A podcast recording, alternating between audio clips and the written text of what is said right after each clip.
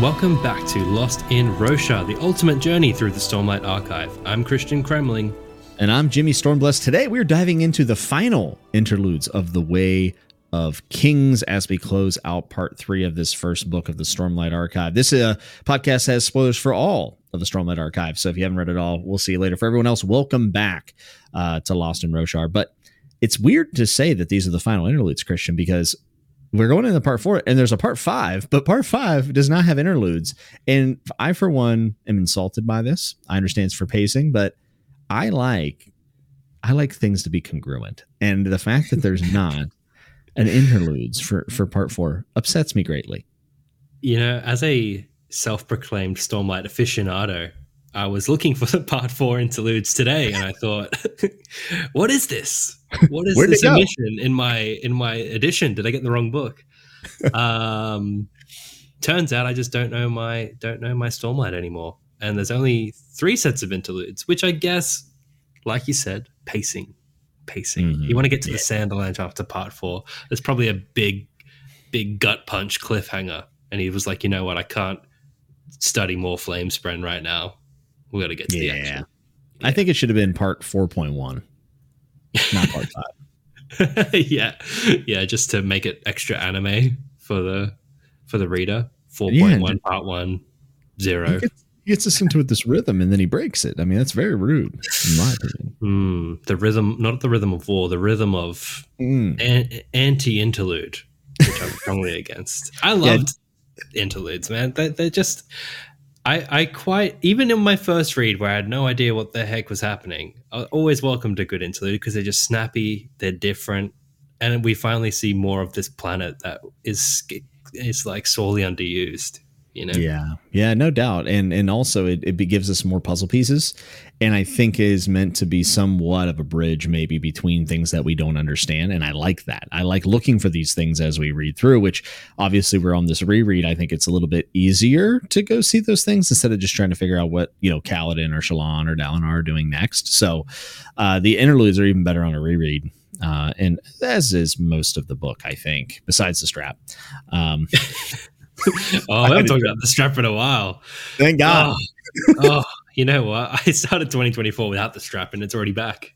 It's coming back in part four, bro. It's it's gonna be there. You know who really broke the strap? It was the Kremling hive mind. We just, you know, we crept mm. in and just nibbled. You know, nibbled enough to uh to to make Elhokar keep him on his toes. You know, we our little pincers. We just yeah.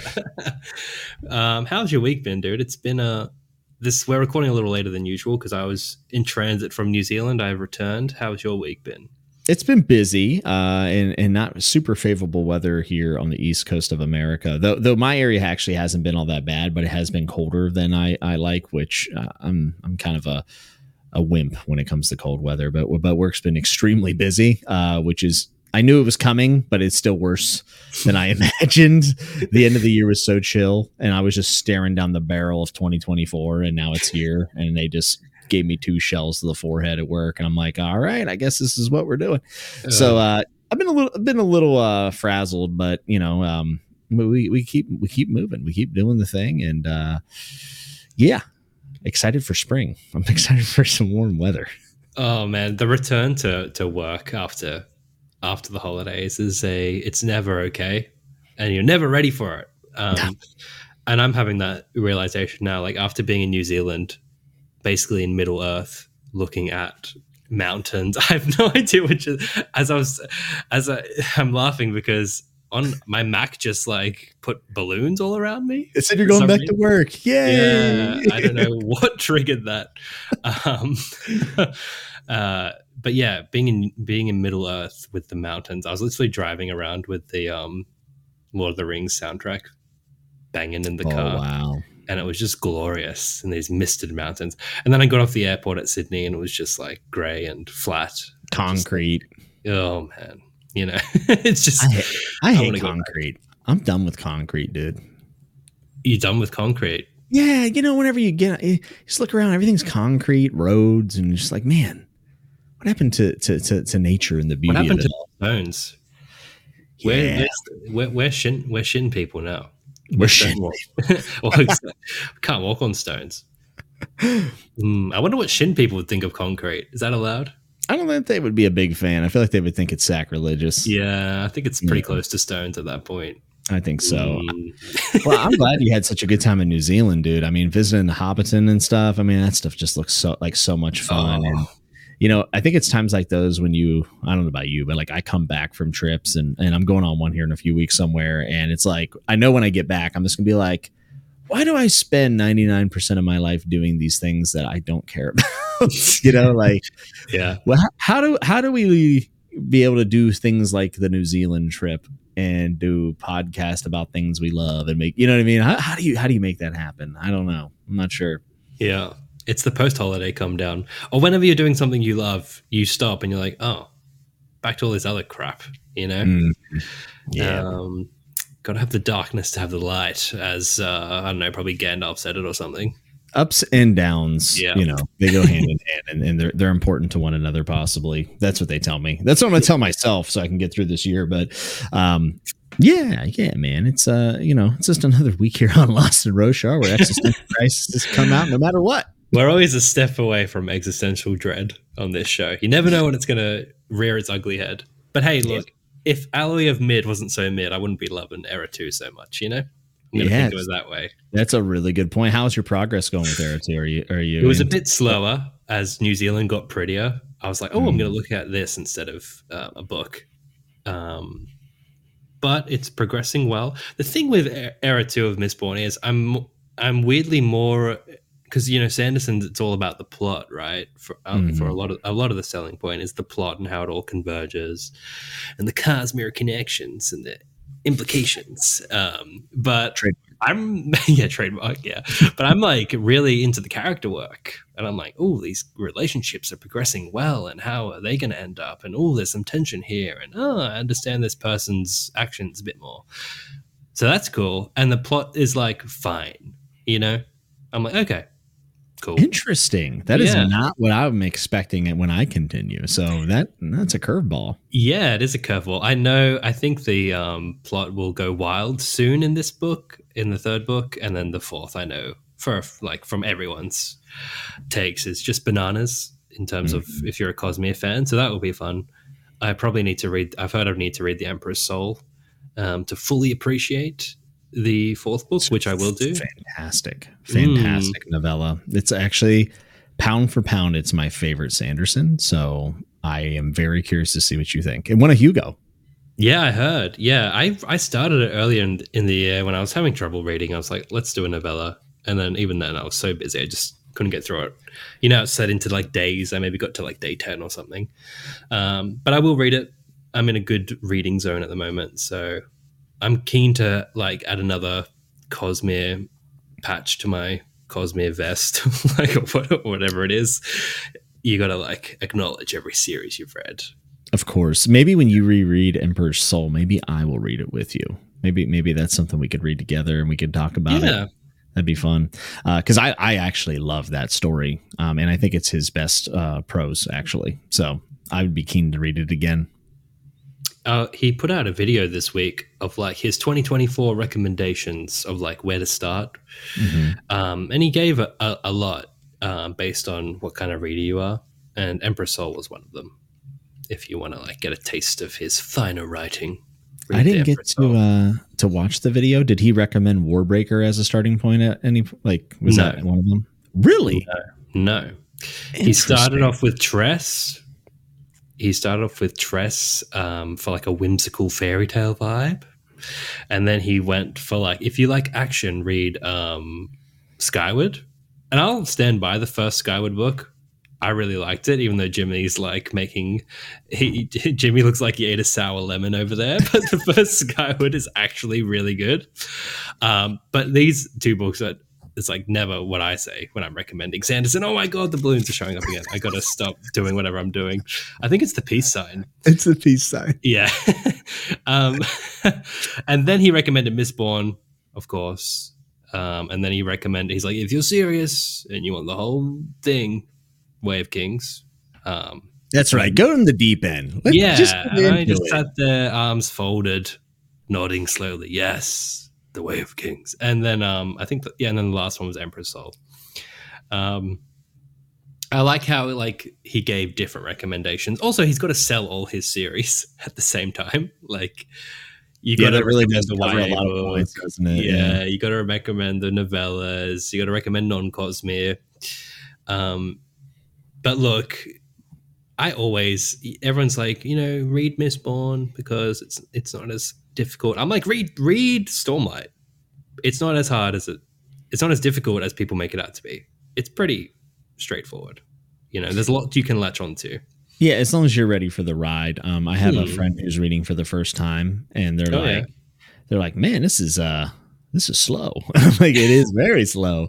Um, and I'm trying to kind of give them the, you know, just a push. I, I don't like interfering with people's reading experiences. Um, I'm not mm. hands on because I know what that feels like. Whenever I say I'm reading a very popular series on my on my book channel, and then people are like, "Let me tell you everything that you need to think," you know. So yeah. I'm just kind of like, I'm like, well, you know, there, there, there'll be some growth there. But the one interesting thing about this friend is that he's like, uh, could Sanderson stop being annoying with these hints that's obviously Kaladin's special and he's drawing Stormlight. He's like, it's so obvious. yeah. And I'm just sitting there like, yeah, dude, it's so obvious. I'm thinking about my first time reading. I'm like, did I know? Like, was I this confident? Because uh-huh. he's only in part, he just got into part three, like just started it today. Oh, wow. And he's like, he knows. Like, he's like, yeah. dude, this is so obvious. like, yeah. I mean, I think it, I, it's obvious. Um, I don't. I remember. To be honest, I don't remember. I first read this in like 2017. I don't remember. It's been a while. Yeah. How I felt, but I think at this point, at least in part three, you're meant to be picking up on it. Um, I would hope so. Yeah. yeah. Otherwise, it's a really boring book. he was like, "Man, I'm being beat over the head with this. Can we can we yeah. just acknowledge this on the page now? can we can we just do it?" And I'm like, uh, "Just wait. It'll oh, escalate. I promise. that's fair enough. I've had to, I've grown more patient as I got older because like normally when someone's reading or watching something I like, I was always the like just wait guy. Just wait mm-hmm. till the mm-hmm. next one. Just wait till this moment. Um, but you got to enjoy what you're experiencing right now. Like why can't we just celebrate um, the first hundred pages or whatever? Like just let people enjoy things or um, disenjoy things or like you know not enjoy I mean? things i don't yeah. care yeah it's like i love this so much i don't care if somebody hates it or tells me it sucks like that's fine yeah doesn't bother me i'm with you actually and i say this a lot about a song of ice and fire because i'm so close to it and i don't just mean like emotionally but i mean like i'm talking the conversations i'm having about a song of ice and fire on a weekly basis are, have nothing to do with the merits of whether people like it or you know what I mean? Yeah, it has yeah. everything to do with like the finer details and um, a lot of psychoanalysis of characters, the way themes are interacting with one another, and as we have done this podcast, I'm starting to feel that way about this now mm. and Stormlight as well, and you know there are things I like and I don't like but th- those conversations are far in the past at this point. You know, I, maybe maybe we'll mention them every now and then, but we're, we're doing something different. Yeah, and I would argue for myself at least i can say this definitely for myself may not be for everybody else but i get more out of reading doing this than i do fighting over a star rating or something yeah like i remember when i first started making videos i didn't know if i was going to be that guy i didn't think i ever would be like the review critic yeah. I, d- I never really felt the capacity to do that i like just really diving into something and trying to understand it hence lost in Roshar. It feels like we're like tourists in this world, and we're just trying to like take it all in. Mm-hmm. Um, we're not trying to judge it as a literary piece. Yeah, sometimes we'll appreciate it. Yeah, we'll comment on it, and yeah. and but like you said, you know, even me, I uh, you know, I, I have done a ton of reviews. Mm. Um, and I do talk about books. I talk about what I like and what I don't like about them. But there's just certain things or series that once I'm into them, those conversations are retired for me yeah, in, yeah. in, a way. You know, people, I, I have people message me uh, reading a song by Fire, like, I hate a Dance with Dragons. It sucks. And I'm like, I literally like, I don't care. And I don't mean I don't care because I'm angry. I don't care because like I I just don't care. I made up my mind in 2018 about that. You know, it's yeah. like that's I'm fine with it. You know, but I'm more yeah. interested in how we talk about you know Meereenese politics and and how do we get out of this situation and how do we get up here and blah blah blah blah. So yeah, man, uh, we're too deep. We're in so deep. Yeah, I can't see the beginning of the rabbit hole. You yeah, know, it's, I, I I'm, just, I'm, in the darkness. I'm in the Kremling. I'm in the burrows, man. I've got all these. Yeah. So. I remember being so bothered, like when I'd see a bad review of Stormlight in my early days, be like, "How dare they? how dare they say these things? And now I'm like, ah, that's probably fair enough. Whatever. yeah, that, that, it's probably fair enough. Yeah. Yeah. Um, yes, we're maturing. We're maturing um, slowly but surely. I think. Uh, I think you've kind of covered the Sando update with that. Um, mm. I, I, did want to mention there's a trailer up on his channel for the Words of Radiance Leatherbound. Ooh, have and you seen it? Like, uh, well, I think I saw it when it first dropped, but like every week now, he does like a little piece on yeah. each order of Radiant, which is mm-hmm. fun. Written by Dan Wells. Just oh, so Danny Wells. Yeah, so Dan Wells is writing these little like tidbits. It seems it's like by someone who was studying the Radiants back when they were in their peak, like mm. in the mm. in, when they were quite common, like Dalinar Vision era, and they're just um, colloquially talking about each order. And some of it was pretty funny, especially the Windrunner ones. Um, that made me laugh because it's Did just. you hear the rumor? What's that? That Dan Wells might write Stormlight Seven. Oh, get out of here. Get out of here. Jimmy Jimmy Troll blessed. I just want to start a misinform- oh, misinformation, campaign about Cosmere. Like I want to be the number one resource for like I want to be like the Breitbart of, of the Cosmere. I'm gonna be I'm gonna be the conspiracy theorist. hey man, I know look, okay, I know Sando's expanding, but there's no way I'm telling you right now, there's no way any Stormlight book says like Brandon Sanderson and Dan Wells, or even what about novellas? Mm. Do you think? Maybe a novella. It depends. I think it depends how far he wants to stretch it. I think what he does now of like novella between each book, basically, will stay mm-hmm. his. But if there's more that he wants to do beyond main book novella, main book novella, maybe hmm. there'll be like a Dan a Dan thing but I don't think he'll give up his ground. You know, yeah. It's like what he does now is what he does. I guess anything's possible. I, I, guess we'll have to see. But yeah, I'm, I'm, I'm with you. I'm just I'm just messing around. yeah, I'm sure there will be a discussion eventually, like decades, like you know, the merits of Dan Wells, Cosmere, and um, Isaac Stewart's. Is it Isaac Stewart? Somebody else is writing mm. um, other stuff too. So I'm curious, and it's his baby. So and he knows these guys super well. So there's obviously a level of trust. I wonder if the voices will vary so much that it will feel that different. You know, I'm curious. I'm it's, curious. Maybe the Cosmere will be like 40 uh, Warhammer, you know, 40k in like 100 years. Do they have like multi? How does that work? Oh, I don't really know how Warhammer works.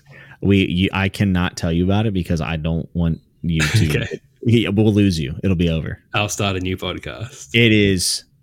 There's so much. Hey man, I'm, so I'm going to be starting to paint my Stormlight minifigs if they ever arrive, and then it's a slippery slope to Warhammer. Right? That's a wrap. It's a wrap. You're going to be living behind a dumpster behind Wendy's. It's going to be a, it's going to be a nightmare. Be like, but at least I got the lore, brother. I'll just be yelling at people. Did you know the heralds were in the prologue? Oh, mate. Speaking of heralds, we've got an interlude to talk about. Jimmy told yeah, me he had no idea what was going on in this interlude, and I couldn't have been happier. Yeah, I, I he's like, "What'd you think?" I'm like, "I don't know what happened," and he's like, "Perfect. Just don't read anything else." I said, "Okay, that's fine." Um, you know, we we got three interludes here. They're all relatively short. The third one's the longest, and that's with Szeth. But the uh, first one is interlude I interlude number seven, technically, but it's the first one here for uh, part three, and it's called Baxil. And there is no epigraphs for these, um, so we won't have any dramatic readings of those, unfortunately. But um, the the summary of this, which by the way, I get most of these summaries from Coppermind.net. I want to give them credit. Uh, I do paraphrase from now uh, you know, every now and then just to kind of mix it up because I don't want to always read it for verbatim. But a big shout out to Coppermind; They they help uh, the show out a lot. So uh, thanks to them. So the summary for interlude number seven is Baxil and his cousin Av, what a terrible name, walk down a corridor of the palace of Ashno of Sages. Their mistress walks ahead and stops at an intersection. She asked for his bag of tools. She asked for his bag. Oh, for Baxil's. I'm dumb. Yeah. Uh, and she proceeds into the Hollowed Hall, where she begins to destroy works of art, slashing paintings with a knife and pounding on sculptures with a mallet. As she works, Baxil and Av talk about going to the Night Watcher. Baxil claims he can avoid the curse by phrasing his request just right, but Av says it doesn't matter what your boon is, you get a curse no matter what. Baxil wishes he could get some courage using the old magic. And that is the very least of what is going on here. Uh, there, there's mm. clearly a bunch of stuff happening. and how about I'm, I'm trying to decide whether I should just start vomiting at you just things I've noticed, and then we just go in. I think that might be a good idea. You don't have to answer these things, but okay, I'm going to okay. vomit at you. yeah, quick. yeah, yeah go, go, go. And the first thing I'm going to say is, and if if you, I'm going to give very light Yumi spoilers, basically just of an, something that's included in Yumi, but okay. you don't have to. Yeah, I'm just giving you know, if you're a listener, it's you don't want to know a single word about Yumi, but this is really yeah. just expectation spoilers. Uh, art slashing paintings with a knife with and pounding on sculptures. I just thought of Yumi here because mm. of what art is on that planet. Um, though I don't know if Sanderson ever planned to write Yumi at this point, so I don't know if that or maybe Yumi became something from this. Possibly, who knows? So I did think about that because of the of the art in Yumi. Right. Um, couple other questions here. Why does Baxil want courage? Hmm. He must uh, to, for him to be and to go mess with old magic, it has to be something extremely important. And that is a very big question. yeah, like what's he going for? Yeah. Yes, there there yeah. has to be a reason here, right? Now, on top of that, uh, is it Baxil who says his brother went to the Nightwatcher, but his hands went numb forever, or is it Av? One of them says that. It's yeah, the uh, the non POV guy. Uh, whoever. okay, so Av. I get them mixed up. Yeah. So I'm just curious, who's Av's brother, and are we going to see him? Yeah. And he also didn't know what Av asked for. He said he seems almost embarrassed by whatever he asked. And for me, I would have let this go and I would have said Av's brother's no one important. But the fact that he didn't know and he said he might have been kind of embarrassed, I feel like this is just a little bit of a hint towards something. And I don't know if maybe it's meant to show that maybe the old magic is a place that people go for more personal issues because like courage is a personal thing, right? You could be embarrassed about not having courage. I don't know if that's meant to be a signifier for that, or if Av's brother is someone we're going to run into. We're going to find someone with numb hands during this reread, or or in in, the second era of, oh of Stormlight. I'm curious. I, I am so these are just things I saw. Um, I really want to know who this lady is. I want to know who Baxil is because Baxil seems significant being a POV and needing courage for something. Mm. Um, but this is what this is what I have. This is what I got. I love that. We're gonna see someone with numb hands, like someone's warming their hands yeah. too close to a fire. and like, yeah, oh and I want to know what the I want to know what the boon is. And and I'll throw out this last thing. This is completely crackpot BS. Is this mistress? Could this mistress be Yasna? there's no way, obviously, no, but no. there's no. no. All right, I've held my tongue long enough, Jimmy. All right, go. All right, this mistress is a herald. We have a herald. I should have known. Yes, this is Shalash, the herald of beauty, hmm. um, who's commonly known as Ash, colloquially. People like say you know how um, the people of Roshar have like exclamations for the heralds, like Kelek's breath. Yeah, they usually say Ash's eyes. That's what they'll say. Nice. Um, and you know how every herald is a bit nuts, and they're usually a bit nuts in relation to like what they were known for. Um, for example, Nale was like the herald of justice, and now he's going a bit crazy, and he like takes the law super literally and enforces it everywhere. Shalash was the herald of beauty, and now she destroys every depiction of herself everywhere. It's like her life's mission is to destroy every art piece of her, every statue of her.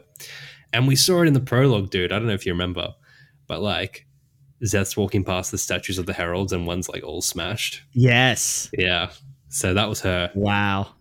And uh, eventually we'll when we read Edgedancer in that palace where Lift is, she sees like a depiction of the heralds as well, and her and Ash is all scratched out. And she's like, "Oh, that's weird." so she's with Baxil and Av, just like touring Roshar, breaking stuff. Um, which is what, which then, um, when I was reading about them talking about the Nightwatcher and stuff, that seems very now in hindsight, that seems very telling in terms of like the herald's madness, the whole the the boon curse situation, right?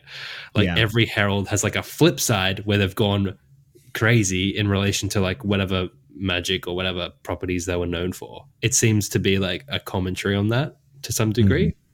Wouldn't you say like he would have placed that on purpose, that conversation? Yeah, I think so. And maybe this is, uh, you know, because the old magic is, uh, Brandon said, is kind of like, you know, it's it's literally like old magic and fantasy. It's not very well explained. It's kind of mysterious. And maybe we are supposed to kind of take the leap of, well, we don't know everything about old magic. We probably never will, but it's maybe the Herald's powers in general are somewhat linked to the old magic. Maybe right. all of, yeah. what if all of this is a boon? Like the entire thing. Yeah, like yeah, it would be interesting if it's a boon or if it, if it's like it feels like a magical side effect. You know how everything's so scientific mm-hmm. with Sanderson. It just feels like oh, if you've been alive this long, um, yeah, your powers flip or something. Mm-hmm. So it's interesting because like later on in the series, like she's self aware that she's compelled to do this because that she we get some Ash POVs later briefly in Oathbringer, and she's like looking for another herald and she's actively not trying to look around in case she sees like a statue of herself because she'll know she'll get distracted by it. So like hmm. it's weird. It's like she hasn't fully lost it. She's like oh man if i see something i gotta do something about it.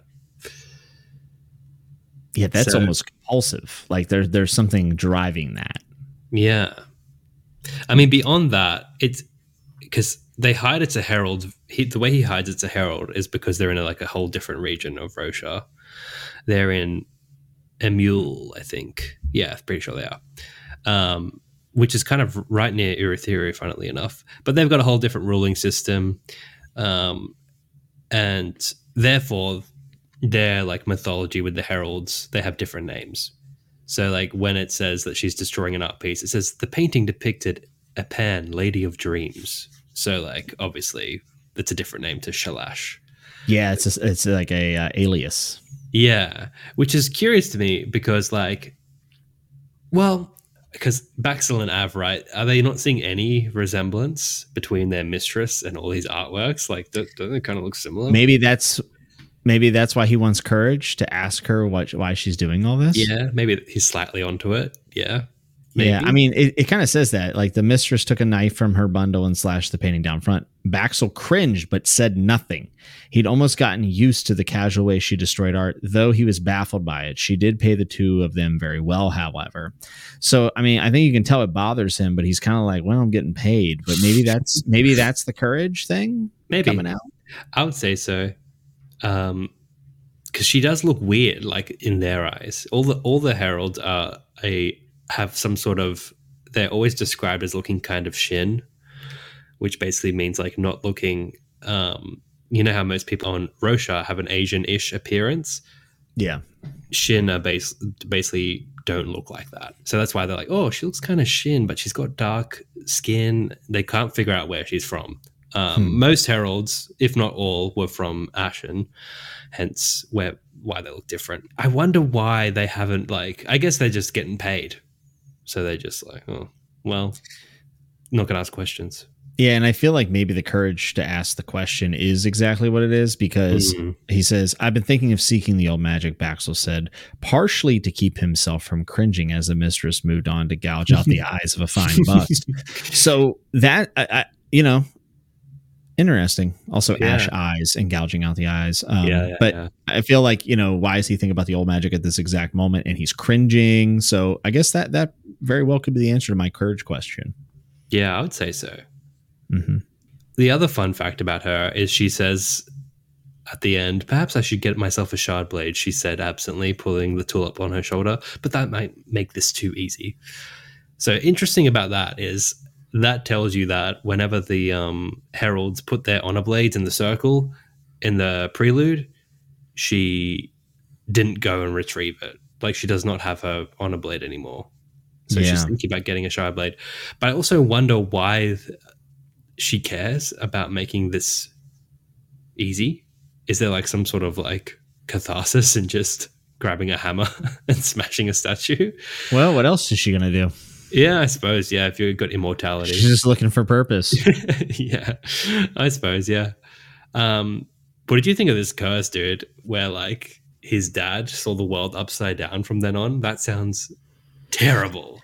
Yeah, I, I awful. You know what I thought of though? I thought I kind of thought of Shadesmar because like it's like reverso world. Yeah, yeah. Seeing things upside down. I was like, like oh, that's that's kind of interesting. Like I I wonder what Shadesmar would look like upside down. Yeah, I mean, I don't know how the heck he got used to that. His dad was no way telling me, oh yeah, I got used to it. There's no way. There's no way no. you get used to it. No, there's no uh, way. Dude, this sent me down a rabbit hole because researching about the Nightwatcher and stuff, and I'm like, freaking mm-hmm. Taravangian, man. When Taravangian went there, like his intention was just to help Gavilar with like, you know, what needed to be done. And I forget what he he said he asked, but it was like the something about the intelligence and the compassion to to help the world. But it's like his one was his boon uh, and like curse was directly they directly compare with each other. So like there's like a limit, there's like a capacity, and if you're like 90% intelligent, you're you're only intelligent, but you're like kind of angry and evil, or you're compassionate, but yeah, you're stupid. yeah, and I mean it's the whole thing about like AI, and you know this has been said millions of times, but it's like if if you, the concern that you go to a super intelligent AI and you say we need to get rid of global warming, and it says radio, and then it just kills every human. yeah, yeah, it is like that. It is like that, and that's the thing about the diagram. It's like yes, he's super intelligent that day, but it's for like nefarious purposes. It's not. It's not with that compassionate mind. Mm-hmm. And just reading more about the diagram, how he wrote in like new languages and stuff, and they got to like figure out the languages he created to like decipher what he was talking about. That is just so cool. Um, and to know that this is all going on whilst we're reading this book is just so dope. So yeah, and then he has a whole ward of people that he's yeah, watching die and writing it down. I know because like I'm reading the Szeth chapter, I'm like, this is because the diagram told him to do to do this. Mm-hmm he like wrote this down one day. He was like, "Get the assassin in white to like start a civil war." So, it's so insane. Uh, but I'm jumping the gun a bit, I guess. I don't know if there was anything else in this interlude. Like, I just was chuffed that I finally, because I always knew it was Shalash. Was one of the first little little tidbits I found out about the Way of Kings, and I thought it was really cool for understanding something. Um, but when I read it today, I was like, "Oh, this old magic conversation is not there for for you know just just to pass the time one it's it's also relating to the Szeth's whole situation because like that's influencing Taravangian but more more poignantly i think it's about commenting on how the heralds kind of have a, a downside to their yeah majesty. and and that makes me just wonder like because we've always asked like how did all this start stuff like stuff start yeah yeah yeah maybe it was it's, all from boon maybe i think that the common story is like honor the the guy whoever Tanavast, the guy who held honor at the time, was like, "Hey, I'm gonna make you guys herald You get this, you get this, you get this." But maybe he comes with. um What if he went to the Nightwatcher? Oh, I wonder. Yeah, that would be interesting. Can he do that? I, that's the question. Can he? I don't know if he could. It's like I need to make ten superheroes for a cool epic fantasy world, and she's like, "Yeah, but they go about two thousand years in, they go mad." You know mm. two to four thousand years, something goes wrong. He's like, yeah, that that'll be fine. You know. Yeah, we'll figure it out. We'll figure it out by then. Yeah, I'm sure there's enough time. Like I heard this we'll, kid we'll, we'll kick the can. Kick the can down the road. It'll be fine. Yeah, yeah. Uh, my my only other question is who is Prime Kadasix? Yeah, so that's like the just the, the naming convention for like the leaders of that area, just like the king. But I think there's a more religious element to mm-hmm. the to the Kadasix? Well, I, I was wondering if maybe it related to you know Nightwatchers and also the Heralds and Boons, because you know this is the first time we've heard this phrase, right? Yeah, it's, it's totally out. It's totally out of nowhere. Um, I'm I'm fit. Oh, hey, oh, sorry, I've I've misread it. Uh, I've misremembered it. I was thinking of like the whatever the leader's called. Uh, the Pope. not the not not in our world. The one that they the, the house oh. that they're in now. Uh, whatever. I I just re I just searched Kadasix now, um, and it redirected me to Herald. So it's just it's just what they call the Heralds in this world. So the Prime Kadasix is probably just talking about Jezrien. Yeah. So they all they all basically all of Roshar looks back to the Heralds and their history, but there's been different histories and religions formed from them, which is pretty cool. Yeah. Yeah, I like the of these parts of world building always. Yeah, it's it's like a little puzzle and it's accurate to to to the human experience, right? People like cultures are going to break off and and create different stories and understandings.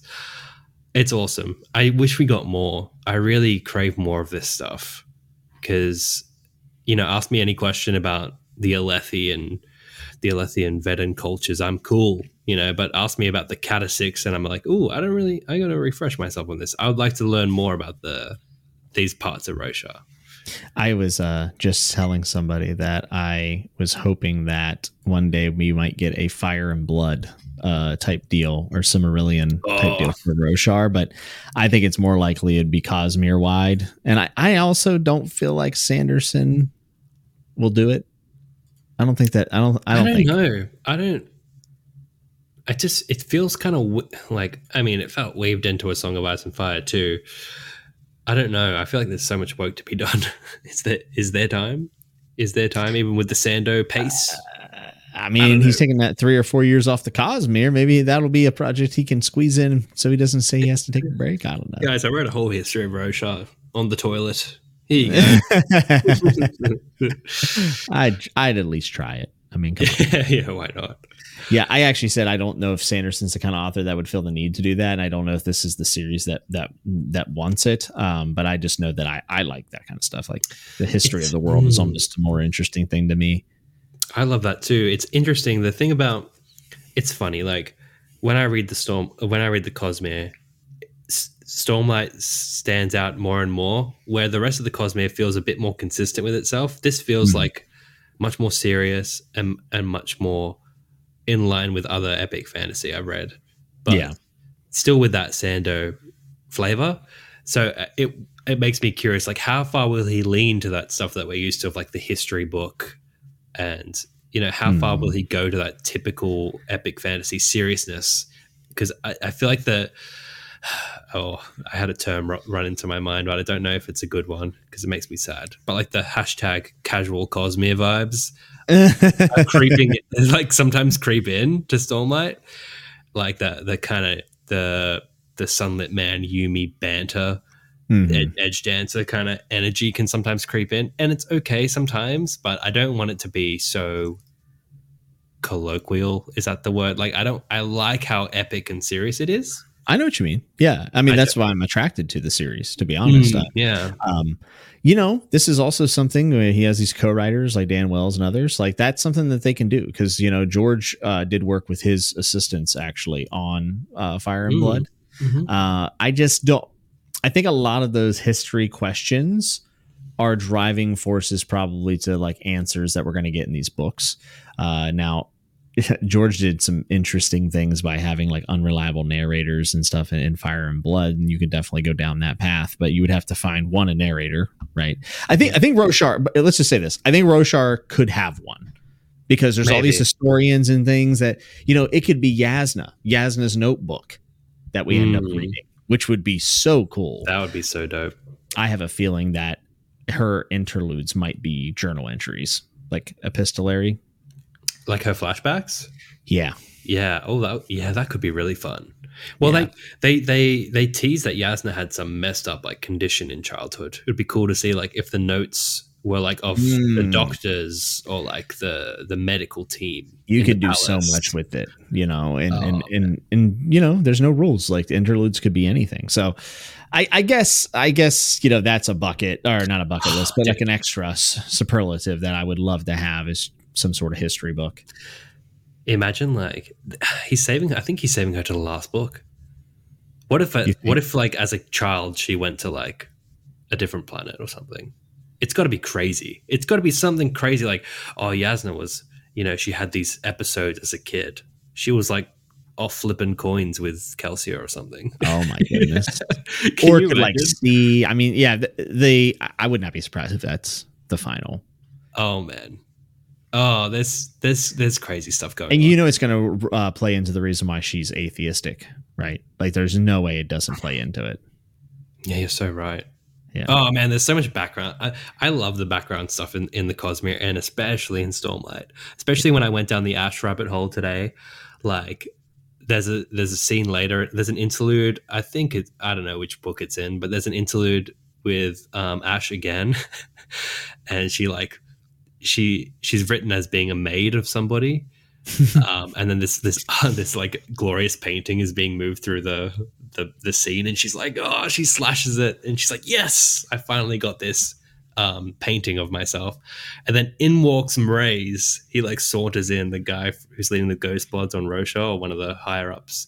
He's like, is that all it took? That painting to find you? I'm like, oh, dude, the Ghost Bloods are like hunting heralds down. This is so wild. Sick. Yeah. And it's all coming together now. There, there's a lot of moving pieces in this yeah. in this puzzle, and uh, people all are at different levels of the game. It's it's crazy. Yeah, and we're right here at the top here on Lost in Roshar. We're you know overseeing this glorious planet. we're, we're trying our best. Ad free, ad free so far. well, I guess we can move on to interlude eight, uh, which is the second interlude of this episode, which is uh, Geranid. Is that how you yeah. say it? Geranid? Yeah. Okay. So, um, Geranid, Geranid, and Ashir are two ardents in the twilight of life devoted to each other and their research. Uh, Gar- Geranid studies Spren. Ashir uses cooking to experiment with chemistry. He wonders if he should change his calling because food may not be needed in the cognitive and spiritual realms. Uh, he measures a flame spren and notes that it stays locked in its current states once it is measured. Ashir tells uh, Geranid to go into the other room. He will call out three numbers uh, one, the true measurement, and she is only to write uh, down one. When he calls out the actual measurement, the spren locks in place. It seems to know when it's being measured. So, this is the idea of particles and waves um, collapsing uh, when like measured. And quantum mechanics on. Yes, yes. Which, by the way, when I first read this, um, I think I was still in. Maybe I was still in school. No, I was not still in school for physics. Um, but oh my god, I this is when I said I love this book. I remember yeah. this is the interlude, and I said I don't know what the heck these interludes are, but the fact that he's playing with quantum mechanics here. I'm all in. Like I loved it so very much, which is funny because a lot of the stuff in uh, book four kind of went this way as well, and I didn't like it as yeah, much. Yeah, yeah, that's interesting. I think I have I have other reasons for that. I, I think that mm. maybe we'll, we'll, see we'll see when we get there in eight yeah. years. But but uh, I I love this interlude uh, for what it is, which is just kind of physics, right? It, it's yeah. fun, but it also does bring up, and and this is probably what Sanderson's playing with here is that he is showing people who are going to be, you know, measuring flame spren and doing science, but also preparing for this cognitive spiritual realm afterlife, right? Mm. So you have this you have this you know supernatural element of cognitive and spiritual realms while they're doing hard science, which is now having a reaction that feels supernatural, uh, spooky, mm. Spooky action at a distance, that those type of things, right? Um, it, it, I, I I like this. I like this interlude. I really enjoyed it. I really enjoyed it. Few things. Firstly, I'm gonna I'm gonna resist calling him Gera Mid. It's just his name is begging for it, but he's he seems cool. So we're gonna leave he, that. He seems fine. Yeah, yeah. Maybe Giga Nid. Let's do that. um, I was just like being being you know I, have traveled to Cosmere for some years now, and I'm quite surprised like these two ardents on the Reshi Isles, they know a lot. They know like what's Those going Reshi on. Isles are a little weird, aren't they? Hey man, you go to the islands, you come back different. Um, you come back talking about Shadesmar apparently, but they're so nonchalant about it. Yeah, like oh, I wonder what food looks like in Shadesmar, in the cognitive realm. Mm-hmm. Hmm, that'd be interesting. Meanwhile, like people like Shallan are like having an existential crisis with these swirly head things and be yeah, right. Being like, what is going on? And these guys like, hmm, oh, what happens in the spiritual realm? Like they're one level, they're one level beyond.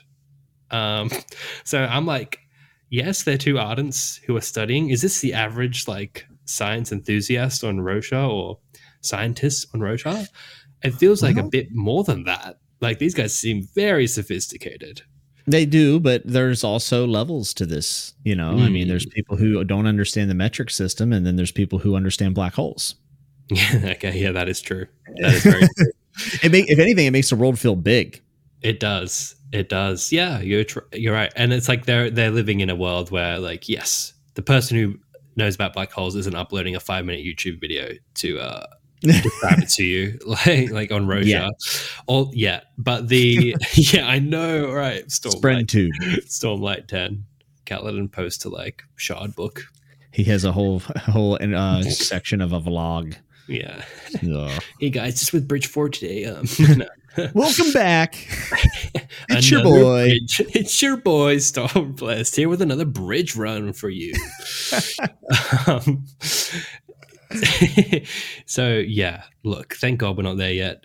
But they they do publish a paper on this because it does get mentioned in the next book. Navani's, I think it's in the next book. Navani's assistant is like, "Hey, there's this new paper about flame spren and how they're measured. You should read it." So they do get somewhere with this, which is cool. Um, hmm. I was curious because she's like messing around with the cognitive realm and measuring spren and seeing how like your perception of them influences how they act and all this stuff. But he's just like cooking food. And I was like, is there a magical component to this? Like he's looking at stuff from Shinovar, which is, you know, obviously foreign to them.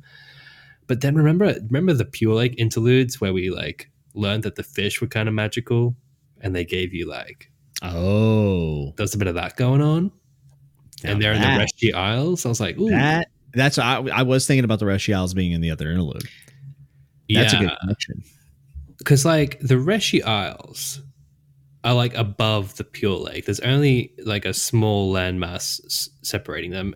Man, you know how good my knowledge of the map of Roshar is because I got the Roshar um, 1,000 piece puzzle for Christmas. nice. And I like I've been slaving over that thing, so I know this map really well. Um, the Pure Lake is still like landlocked, but the Reshi Isles aren't that far. So I wonder if there's something in the water, so to speak, up there where you know what mm-hmm. you cook can can can do some things. But beyond that, I like these two. They seem very sweet. Um, they got a nice little relationship here going. I'm telling you, man, Sanderson does mature relationships um, way better. I feel like than his um, teeny bopper, yeah, I, ones. I agree. I think uh, the older relationships are definitely the ones I prefer him to write. Mm. At the same time, though, like maybe we're just getting older because I feel like teeny no, bopper. I feel pretty confident about this. yeah, okay.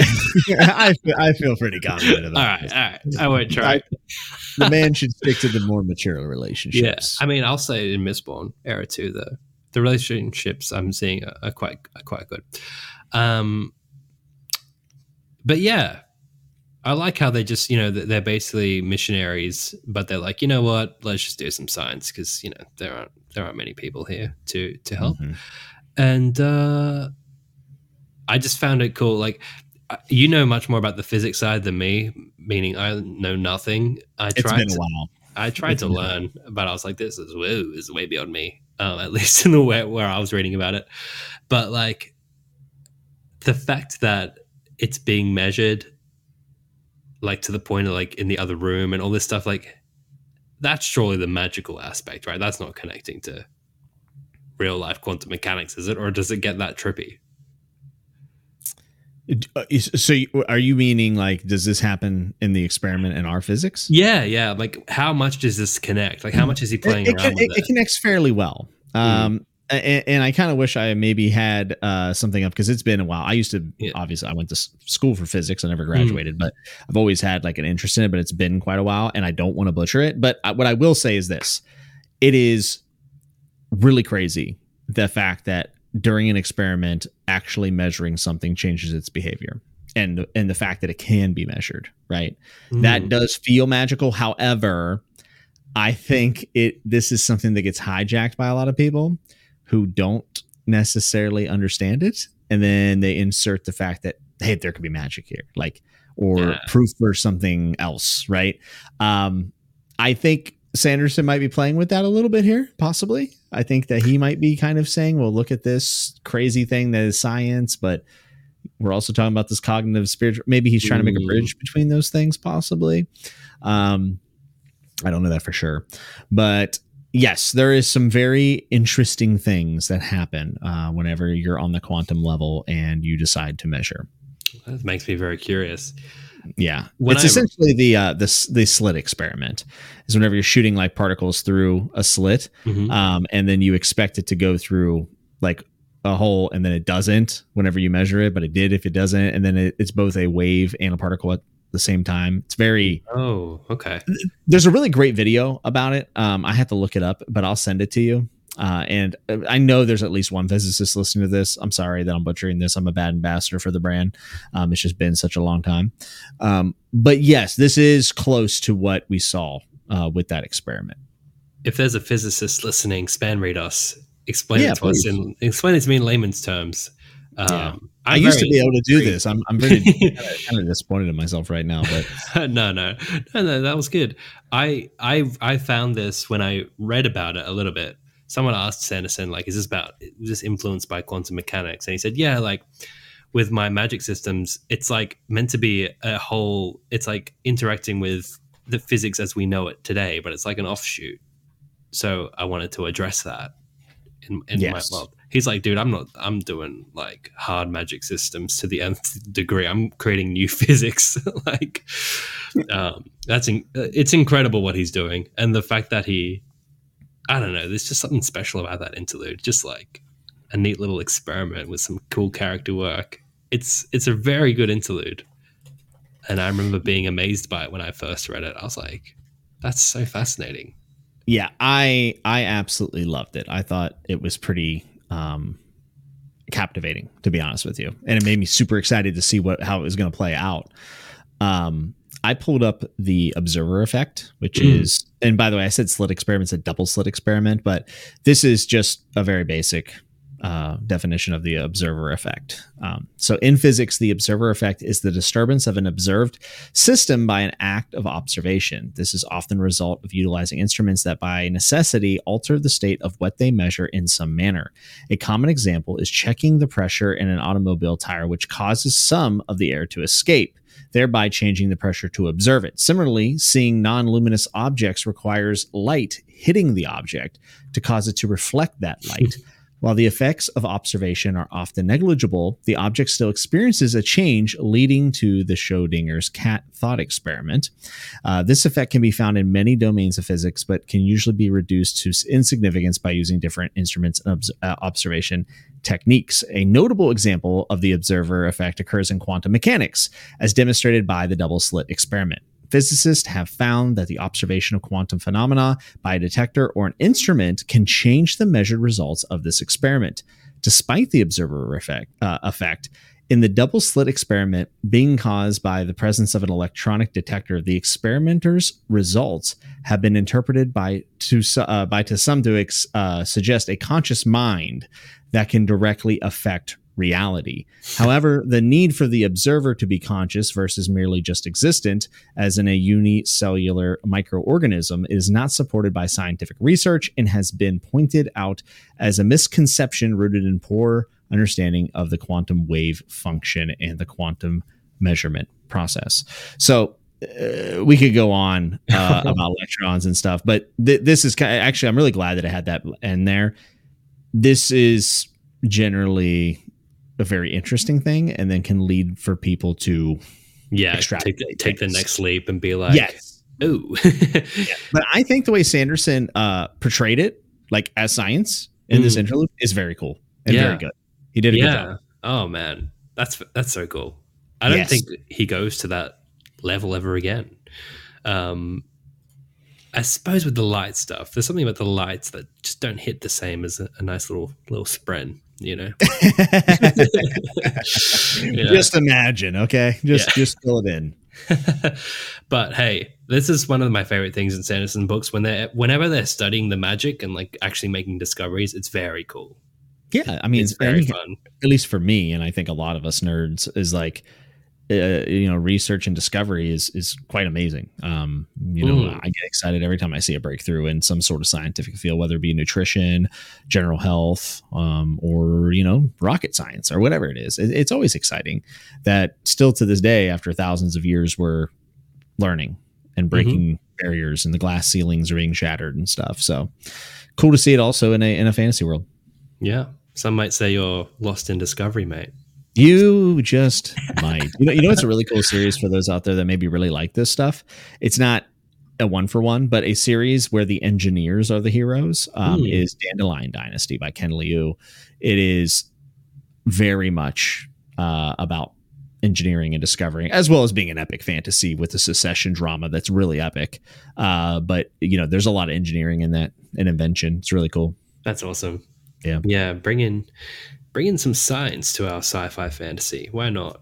Yeah. Um, speaking of science and nuance, we're going to throw that out the window and we're going to read about a massacre.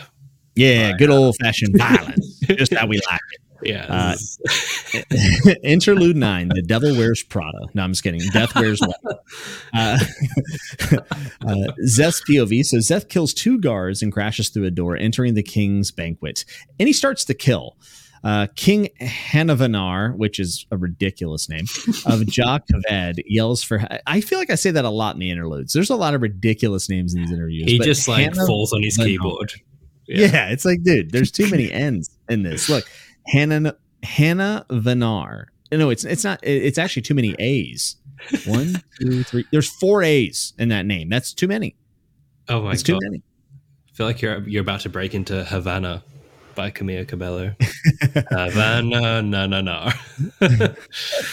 Havana, na na. All right. Uh, yeah. Szeth slaughters many of the people trying to flee and makes his way over to the king.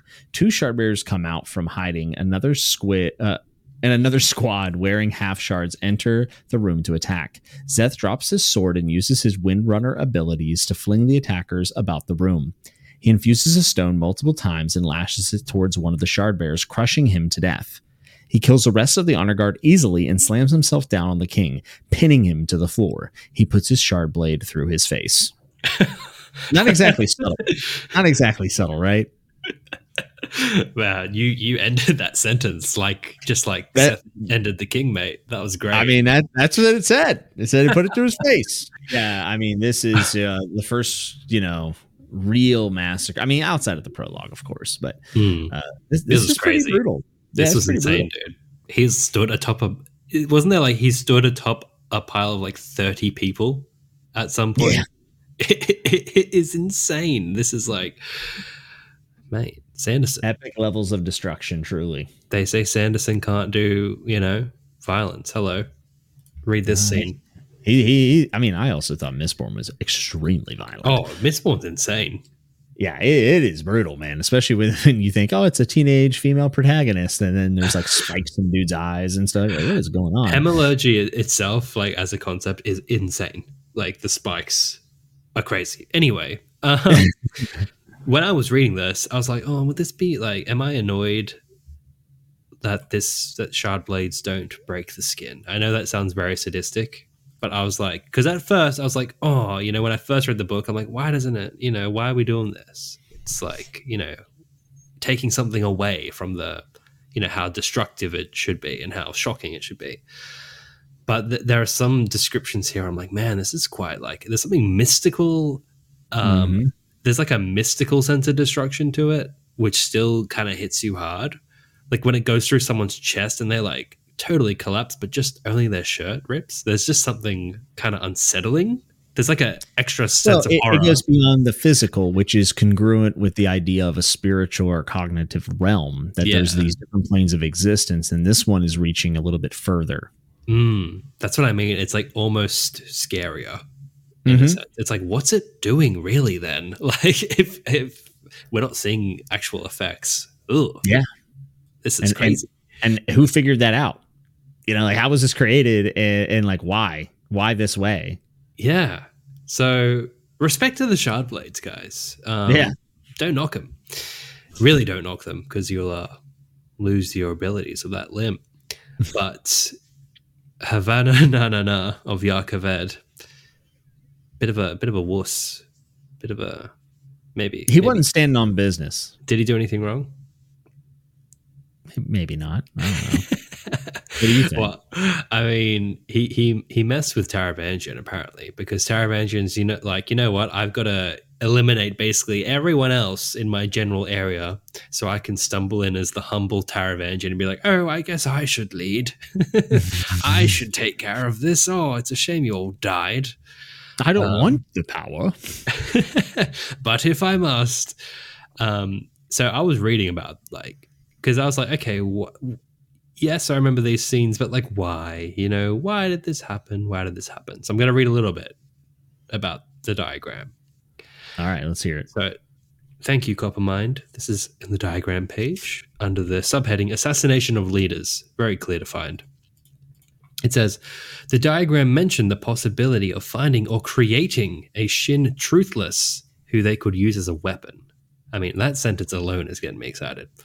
It is unclear whether the diagram was involved in the events that led to Szeth becoming a truthless, but one of Taravangian's men, a world hopper, did eventually obtain possession of the Oathstone and ordered the Shin Man who possessed Jezrien's honor blade to assassinate numerous world leaders. Obeying the holder of his Oathstone, Szeth killed many of Roshar's royalty and anyone else who stood in his way. The final person he assassinated, uh, he was sent to assassinate, was Dalinar. Um, Dalinar had been trying to unite the High Princes of Al- Alethkar, which Taravangian felt was a threat to the diagram's command that Taravangian should rule all of Roshar. That's an interesting command. Um, and then, you know, Kaladin saves the day, blah, blah, blah. And then I'm just going to go a bit lower to what's happening now the takeover of Jah Keved. Taravangian had used Szeth to kill the king of Jah Keved and several Veden high princes, creating a power vacuum and a succession crisis. The surviving Veden high princes vied for um, the throne and were killed in a brutal civil war. Taravangian went to Vedenar posing as a benevolent foreign king, bringing aid to the war torn city as the diagram instructed him to. Taravangian had created a false genealogy showing he had a legitimate claim to the Archived throne, which would be conveniently discovered by his scribes after a week. um, so, yeah, this is all part of his grand plan um, to take over the world. Um, and he kind of has by the by the end of Rhythm of War. He like really has. So, yeah, the seeds are planted right here, the Way of Kings. Yeah, and I remember what I mean. I remember just feeling like blown away when I've re- started seeing everything that was coming out yeah. about Taravangian, and it was like, wow, it was there all along. Like it, it, he had been doing things in the background, and then obviously we saw him in, in the um in the Jasnah chapters, mm-hmm, uh, or mm-hmm. I should say Shallan chapters. Um, but he is uh he's probably the best antagonist Sanderson's ever written probably. Right? I agree. I agree. Yeah. Like the, the whole diagram Nightwatcher situation is just brilliant. It's so brilliant. Um, what did you make of Szeth getting angry at this king? Did was that just a commentary on like a coping strategy? Like he, didn't have to kill all these people, and it's like the king's fault. He laid the trap, or is this some hmm. sort of like weird thing going on? Well, he could just have a disdain for people that maybe abuse power or are vindictive with or anything because you know he mm. got hmm. casted out from his place from his leaders. But it seemed like he's very accepting of his sentence of being truthless. Like he's it feels as if he's accepting. Extremely, extremely. So, so it, it's hard to say. I think maybe it might be a little bit of copium, possibly, or maybe mm. that's hmm. just how he sees the world, black and white. You know. Hmm. Yeah, it was it was something I was toying with. I th- I liked what you said, like these people that abuse power, and he's obviously he has to take it out on somebody, right? Yes. Um, I'm just reading about the person who asked about like how they got Szeth, and they asked Sanderson when Taravangian first got control of Szeth, he sent a man with a dark face and an accent Szeth didn't recognize, who were who was also wearing a mask. Is this masked man a world hopper f- um, from Southern Scadrial? and then Sanderson just said the masked man is a world hopper. So the fact like not only does Taravangian have like the diagram and all these like helpers at his disposal, but he's got people from other planets. He's got a whole network going on. It's just like, give me that backstory. Give me that history it's, book. With that, it's it's not exactly surprising that he becomes odium, huh? Yeah, no, not really. Oh man, what's he gonna? do? Yeah, just just oof. Book five's gonna be so good. Yeah, there's gonna be bigger things, bigger yeah. bigger plans for Way sure. Way bigger. Um, he's gonna be a big boss in this whole whole world of the cosmere. He's gonna be maybe the biggest antagonist of the entire connected universe. So I can say that. I think he, his story has to be finished in Stormlight, though. I think everyone's story has to finish in their respective like launch series. series. Yeah. yeah. If he's going to right? stay like true that. to that selling point of like, you can read any of my series and uh, be satisfied, except for the Lost Metal. Um, yeah, satisfying is a very subjective term. yeah, yeah, yeah. yeah. Um, but I think he will. Like, I think, especially when you're coming around to end your series, you got, you know, you're especially careful when you tie it all up.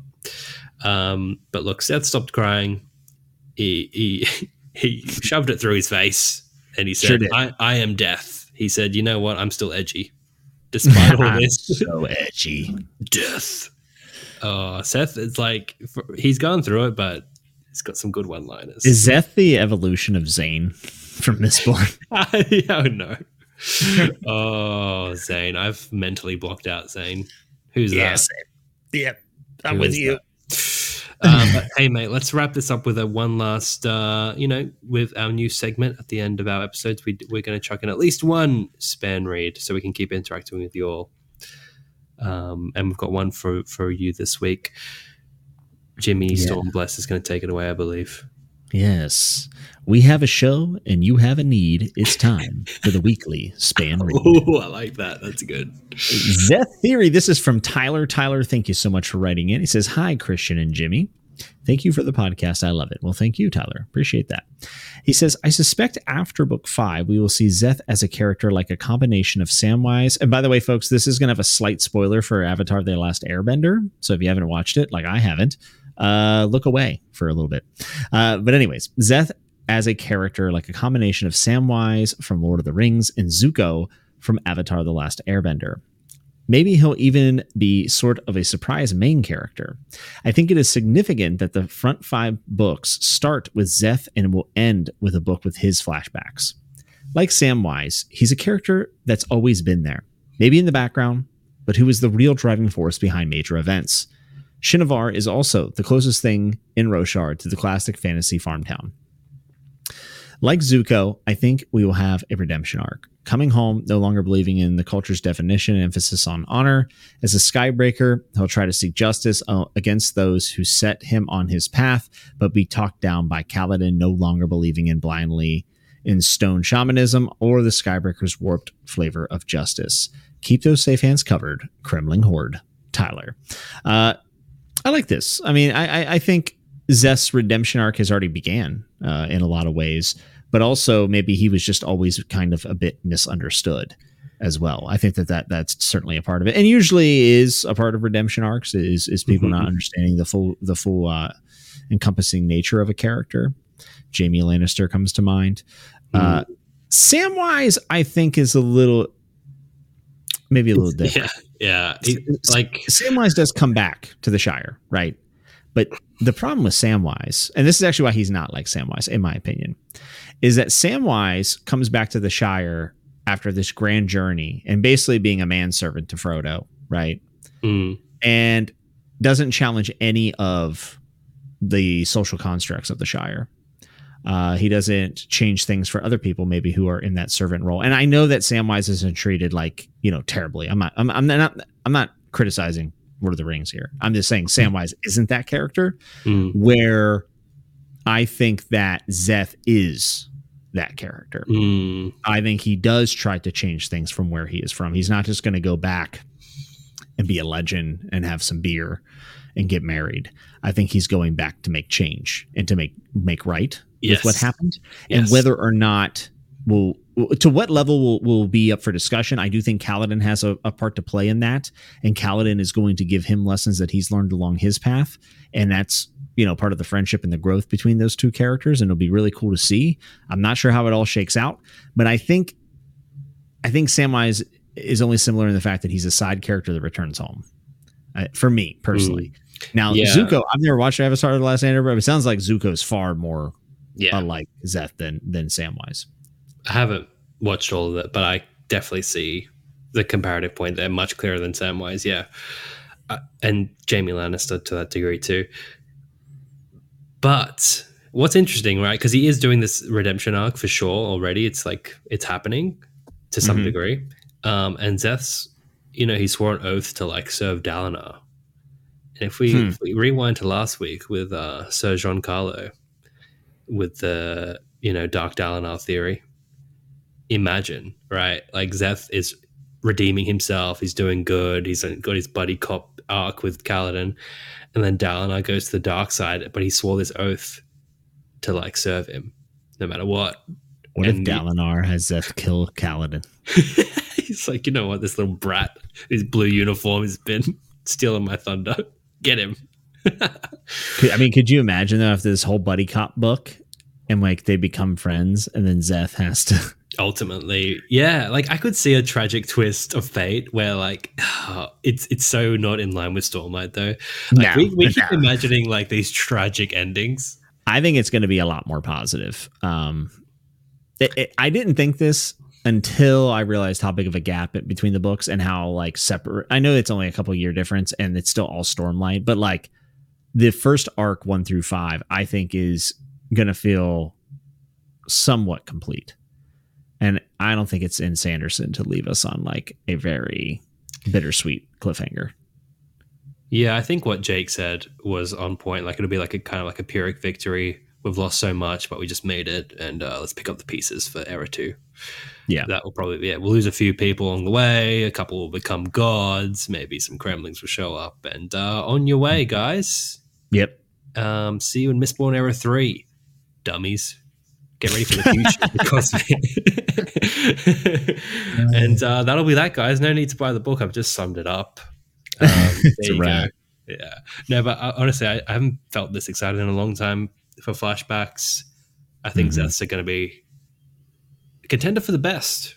Contender for the best so yeah, far. I think I, I, didn't like the Venli flashbacks, so for me, I feel like you know this is this is big. You know, mm. I need a, and I'm not actually not a huge fan of flashbacks in general. Uh, there there are quite a few that I like, but I am usually cautious about stories that have a bunch of flashbacks. Uh, that biases has been destroyed multiple times for multiple books. Lies of Locke is a really good example, actually. I, I love those flashbacks. Um, so I'm hoping that we get back to back to form for my taste at least. Um, you know, more in line with the the Dalinar and the Shallan flashbacks. Yeah, we can all agree that they've all got their merits. Although I think it falls shortest in Rhythm of War. I suspect we'll have a, see a return to form in this book. I think. You know, I think people's top spots of Words of Radiance will be hard to beat forever. Yeah. Um, yeah. But I feel like I feel like the vast majority of people are going to enjoy book five more than four, just because of the nature of it being a conclusion. Yeah, four being a little bit of a bridge. Yeah, no, it's in that no awkward spot. Yeah. yeah, but with that, guys, I think we'll wrap it up for this week. Thank you, as always, for accompanying us on this episode of Lost in Roshar. Remember, the most important chapter a man can read is the next one. We'll see you next week as we dive into chapter 52 and 53 and start part four of The Way of Kings. And if you enjoyed this episode of the podcast, be sure to leave us a review on whichever platform you listen on. It helps us out tremendously. And if you have any uh, theories, please spanreed us at lostandroshar at gmail.com. We'll see you next time on Lost in Roshar. And remember to keep that safe hand covered.